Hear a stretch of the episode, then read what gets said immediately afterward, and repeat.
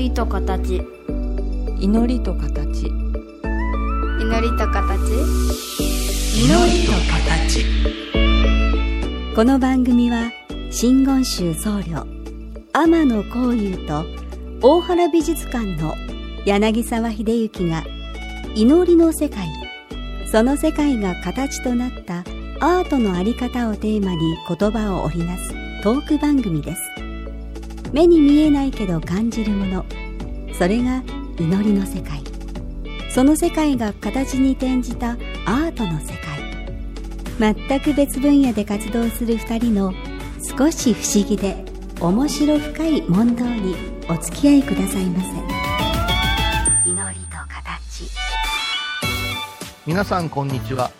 祈りと形の時間がやってまいりました。お相手は倉敷中島幸三寺住職天野幸雄と大原美術館の柳沢秀幸です。よろしくお願いいたします。お願いします。あの1年経ちましたぞああそうですね。1 年すいませんね。私のわがままから始まった番い組が。えいえもう月に一度ここに来て心を落ち着けるのが私のなんか この1年間生きる術でございましたのでありがとうございます。お忙しそうで。いえいえもうねそういう時こそ。いやでも僕この1年間この番組を通じていろいろ教えていただいてはい。あの今まで生きてきて全然勘違いしてきたこといくつかねあのあそうだったんだって分からせていただいて。大げさやな。生きてきて勘違いしててすごい。いやいやいや。すごいね。だって今まで仏様って言ったら目の前にいる仏像というあの、ね、ものとしていらっしゃる存在になんか、まあ、固くしてるような問題かあの方かなと思ったけどなんかこの番組を通じて分かってきたのが、仏様っていうのはなんかある場であったりある現象であったりなんかな時間とか空間に落とし込めないなんかそういう存在なんだろうな、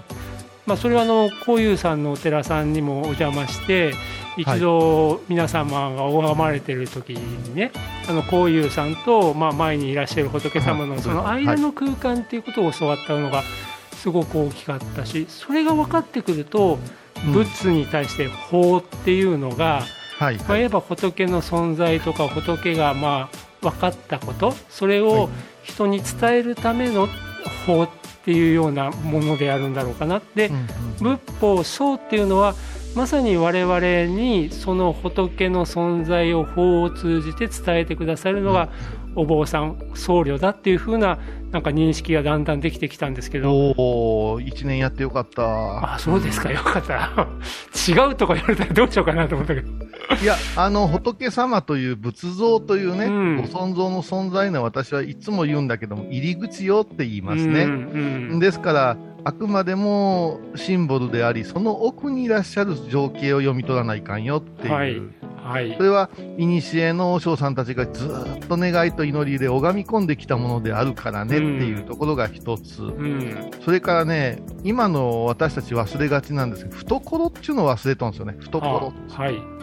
だから仏像が好きって言ってしまうけど、あんたねって仏像が好きならなぜ好きなんか言ったらお顔ですとか、うんここの国宝がとか、ね、ありきたりなキャッチコピー言うのやめなさいって、う日本で一番美しいなんとかとか、誰が決めたんか知らんけどねと。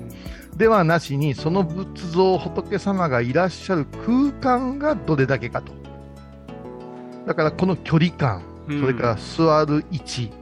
見上げた姿、そしてお香の香り、生け花、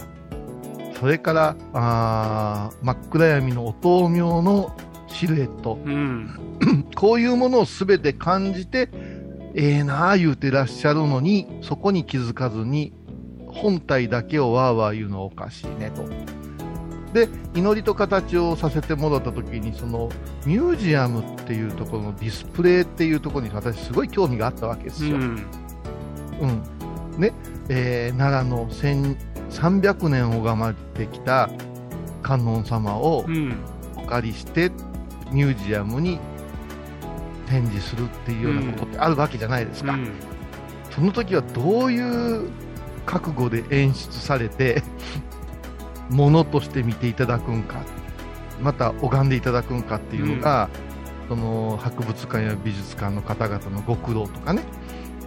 そういう専門のアドバイザーがおるんかねとかね。これが、ね、はい、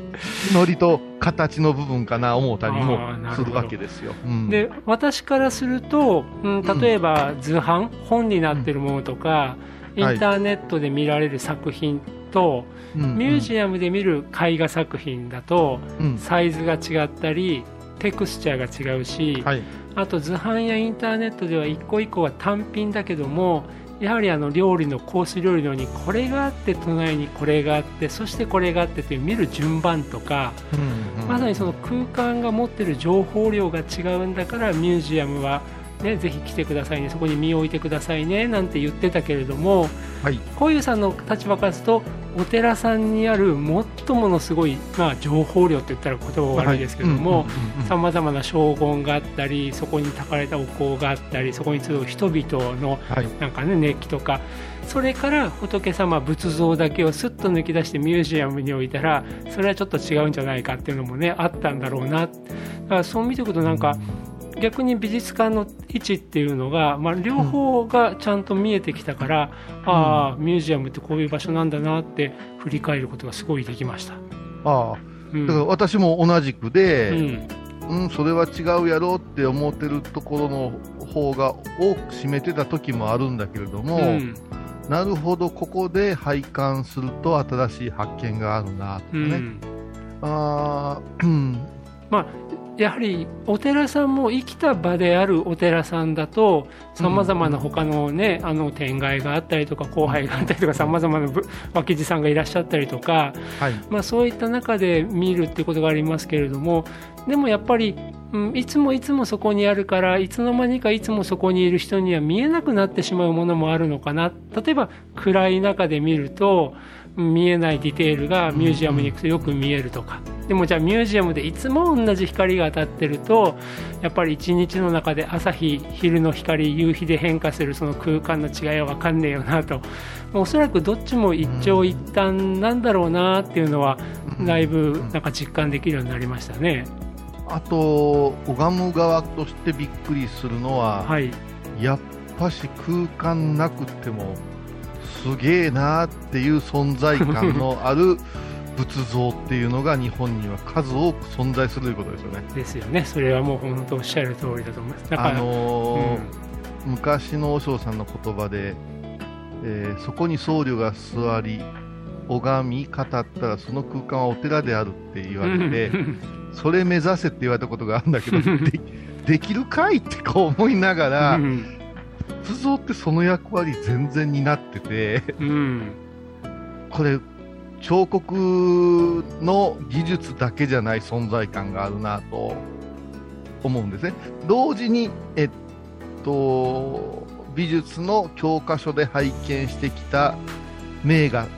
名作たちが、例えば大原へ行くと出会えるわけじゃない。はい。この存在感もどでけえなとは思うんですけどね。うんねうんまあ、そこで我々が存在感って言葉使っちゃうとまたなんかあらぬ誤解を生みそうなところもありますけど、うん、でもやっぱり今の、まあ、特に仏像なんかだとものすごい作者の表現ではないし、やっぱり作った作り手の信仰心であるとか仏様の捉え方っていうところがやっぱ根本にあるでしょうし、でもやっぱりそれを形にしていく技術とか、言っても時代時代の形の好みとかね、あるいは時代時代の仏の仏様に対する捉え方の違いが形にも現れてくるっていうのもあるでしょうから、はい、まあ突き詰め突き詰めじゃなくてふらふらと漂うだけではもう本当にいろんなものに出会える話になっちゃいますよね。いや本当ね突き詰めることではないですよね、本当に行ったり来たりしながら、ふむふむでええと思いますけどね、うん、行ったり来たりしながら、ふむふむですよね。そうです、そうです。はい、まあ、1周年解雇でもう10分近くなってしまいましたので、まあ、一旦ここで1曲いきましょうか。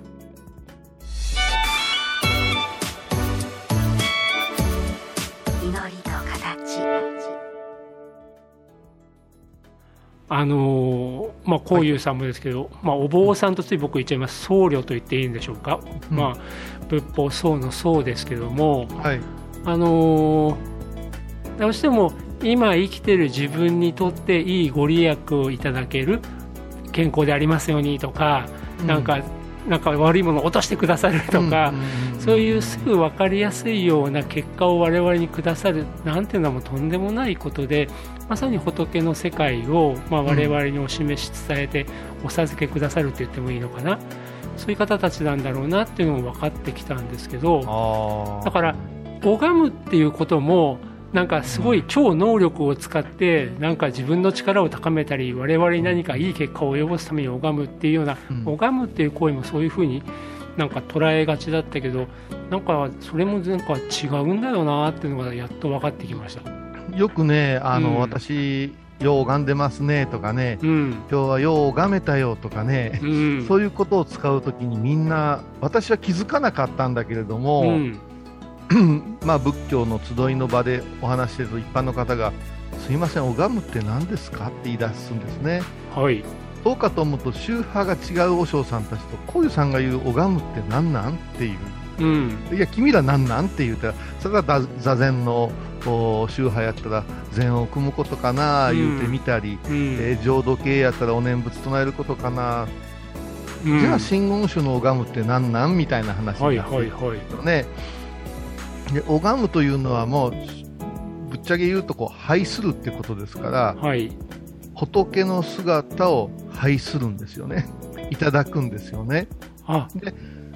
お経を拝むことも拝むですけど、お経の場合はお経を読むなんですよね。お経を読む唱えるですよね。そうですね、うん。度経と言いますからね。うんうん。その中にも、まあ、真言宗の場合は、般若理主教のように唱えることで仏様が具現しますよというようなシステムのお経典もあるんですけども、うん。私たち僧侶のことを別名で行者という言い方をします。はい。これはもう天台宗と真言宗と、それから修験の方々ですよね。山口さんに使う言葉ですかうん、ね。行者さんというとまさに行をなす方っていうイメージで、うん。まあまあ、今まで密教系だったり、まあ、日本で言ったら神道系の方かなっそうですね。てイメージだったんですけど、ですから、行っていうのは何かと行うものですか？ら、じゃあ何を行うねんって言うて言ったら、うん。仏様を毎日自分の見前に、私の前にうん。お迎えをして、仏様と一つになる乳が我入と言いまして、うん。我入り、我が仏の中に入るという訓練をしましょうっていうのが、この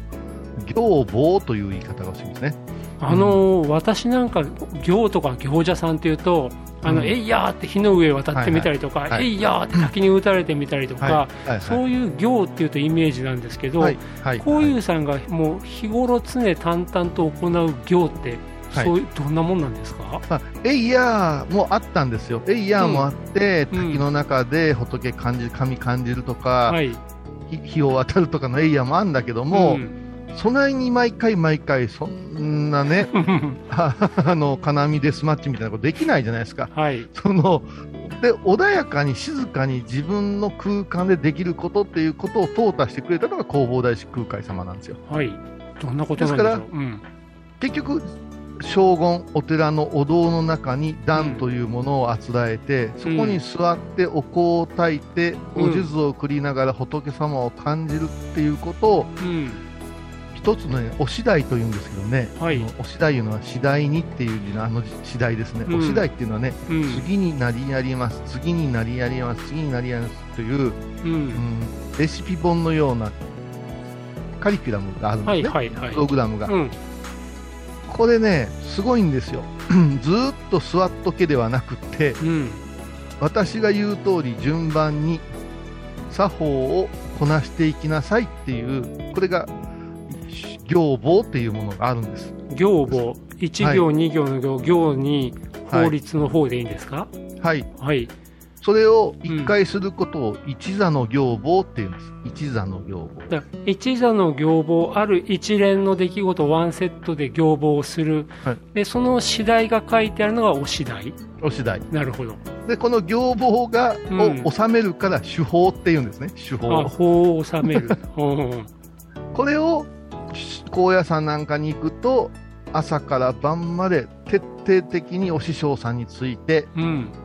そのお手前を練習するんですよ。でもあの一座の行法だからワンセットの行簿っていうのは、はい。そんな一日かかるんですか？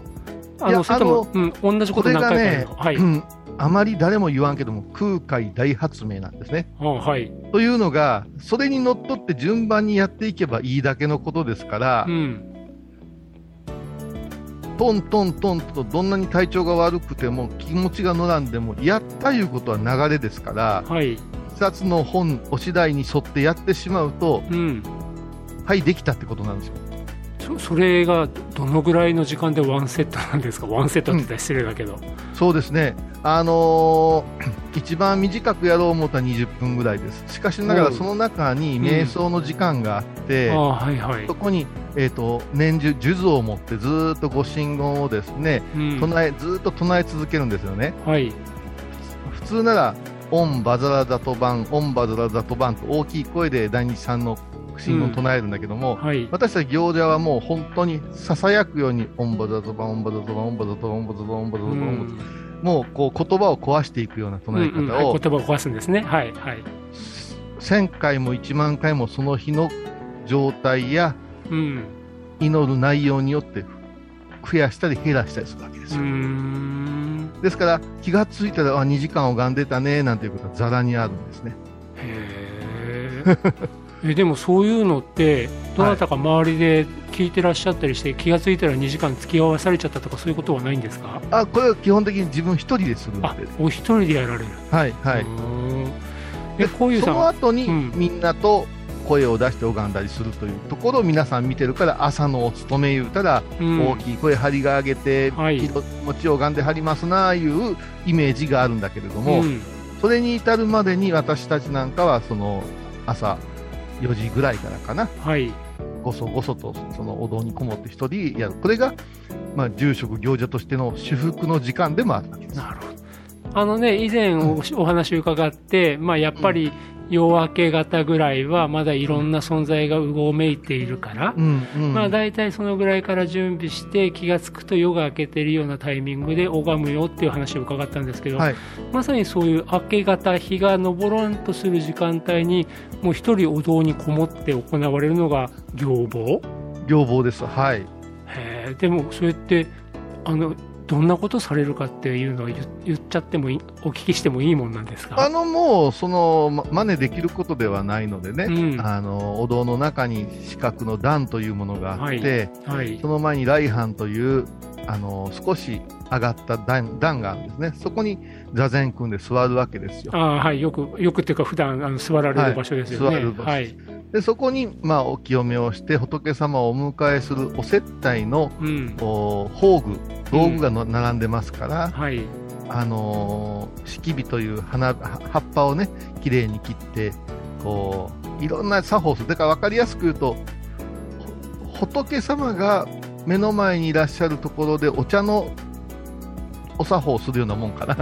あいわゆるあの抹茶を出す裏千家文字千家茶道はい茶道のような作法はいはい。があって、で仏様が今ここ来てくれたほんなら一緒になりましょう。もう超緊張の大尊敬の人が目の前に来てくださったいうことを感じながらずーっと拝むわけですよ、それが気がつくと1時間から2時間もかかってるってわけなんですね。そうですね、でうん拝む拝むというそこそこで疎通がうん言葉ではなしに、ここが真言マントラいうことになるから、そこに来られてる仏様のお言葉をずーっと一心に念じるんですよね。ですから、薬師如来という仏様をお呼びしとったら、オンコロコロセンダリマトウギソワカをはい。吐く呼吸にすべて乗っけて、ずーっと唱え続けて、うん。各瞑想に入っていくと、うん。私が仏さんであって、仏さんが私であるなという妙なこう一体感が生まれるわけですよ。はいはい。この時間をなるべく長く深く持って今日これから起こりうることや過去にあったことを反省してより良き方向へ、えー行くようにまたお知恵貸してくださいねっていうような拝むわけですよ。あのーまさに最初にね仏法僧のところで私が言わせていただいた仏様仏像っていうのは、はじゃなくて仏っていうのはある存在だったり状態だったりするんじゃないですかね。でただそこに仏像っていう我々にも分かりやすい形にしてみたり、まあ、真言っていう言葉にしてみたりするけど、やっぱりそれを緩やかに解体して本当にその存在そのものと入ったり入っていただいたりして一緒になっていくっていうようなそうそう、うん。だから今、柳沢さんの言葉でも答え出てるんですね、はい、仏がおって、間に法があって、僧があるわけでしょ、うん、はい。僧は私、行者でありまして、はい仏というのは仏様でしょ、はい。その間を取り持つのは法なんですよね、も仏法僧の法でしょ、うはいその法を行う。ことが行法ですから、なるほど。となると 法っていうのは法律とかのああいう法だけじゃなくて行いも伴った法。行い、えっと分かりやすく言うと、うん。お釈迦様の、お釈迦様が仏だとしたら、はい。お釈迦様の生き様ですよね。あ生き様、うん、生き様。だから、あ柳沢さんという人がおって、そ存在はありますけども、柳沢さんってこんな人よって、こんなことをおっしゃったよ言うて、柳沢さんという存在は大きく膨らんできて、うん。いらっしゃらなくても柳沢さんってこう言うよねっていうようなうん。ことがあるから、うん。あー後輩たちは頑張れるわけやし、子供たちは学べるわけでしょ？というところが法なんですよ。はうん、法律いう言い方してしもうてね、今のうん日本語に置き換えてしまうから、もう余計すごい窮屈に聞こえますけどあ、も、うん、だから実を言うと、仏より法の方が大事なんですよね。なるほど。まあね、翻訳のこととかもね、この番組でお話しさせてもらいましたけど、言葉に当てはめるっていうのはすごい難しいことですよね。だから難しいです。うんだからまあまさに今、法っていうイメージがちょっと分かったので、今の今教えていただいたことを僕も少し噛み砕いて、自分の生活に生かしてみようと思いますけど、ぜひ、はい。でも、今のまさに行法って、朝1時間、2時間やって、それを毎日やられるんですか？私はもう毎日ですね、もうできんかったらしもたーいう気持ちになるんで、うん、遅い時間からでもやったりしますし、逆に言うと、じゃあ、なんか1日何回もやってもいいんですか？やってもいいです、やってます。私、詰めてやるときは5回も7回もやりますね。1日で？はいはいはいはい。なんでそんなに？いやもうなんか、よくなんとか三昧言うじゃない。寿司三昧とか言うじゃない。はいはいうんずっと寿司食べとってもええわいう時あるじゃないですか。はいはいそれと一緒で、もう拝み三昧したい時はあるわけですよ。そうすると、高野山におった頃の勘に戻ってくるんで、うん時々アクセスを全開に踏むときに、うんしんどいでしょって言われるけど、しん全然しんどくないんですよ。だって仏様のことだけやっとけばええんやから、うん ここれちょっとなかなか分かりづらいんですけども、ずーっとそれやっとけばええんやからねっていう。なんか私、卑近な例えですけど、あの申請書書いたりとか契約書作ったりもするんですけど、うんうん自分で考えてげ原稿というか、もう論文ですよね、はい。それ書いてると、一日やってるのも楽しいんですよね。なんあか、のーうん本業のことは本望って言うけども、うんまさにそこはおっしゃる通りですようね。ん俺、これ知るために美術館勤めてんちゃうでみたいなのは、うん、これするために住職してん違うでっていうことの方が残念ながら多いんですよ。ですよね。はいはい。そっちへ流されてしまうけれども、それで取り戻すのがそこなので、うん、だから何泊もね、外へ泊まって帰ってこれないときは、はい。ホテルで、うんやりますようんまあまさにもう、もう、層としての基本的な体力を維持して、その感覚も研ぎ澄ませて、その自分の気力、体力を充実させるための時間でもあるわけですね。いやもう、それはもう仏様の一部をいただくような気持ちでやってますからね。うんなんかもうお話伺ってるだけでこっちもなんかなんか体に何かが満ちてくる感じがしてきました。だからそれの後におごまやったりするわけですな。うんなるほどね。でもそうなるとねまさに僧の方たちがされていること、まあ、行もですけども、はいはまだまだ本当知らないことなんか前ねなんか水かぶるの冷たいですかとか恥ずかしいことばっかり聞いてたわけですね。いや、それはもうみんな思うことでしょうからね。うんだけど、その水かぶるのは、ここの行部をするために、うんいち早く清めて体がスッと仏様に向くように、あえて強硬にしてる部分はありますね。なるほどうんね。ありがとうございます。まあ1年間ね、ずいぶんいろんなことを教えていただいて、自分なりに腑に落ちましたけど、まだまだ知りたいことがありますので、もう今日はいいお時間になってしまいましたけど、また次回いろいろとお話を伺わせてください。ぜひお願いいたしあます。りがとうございました。はい。今回のお話いかがでしたか？祈りと形は毎月第1第3木曜日のこの時間にお送りします。次回もお楽しみに。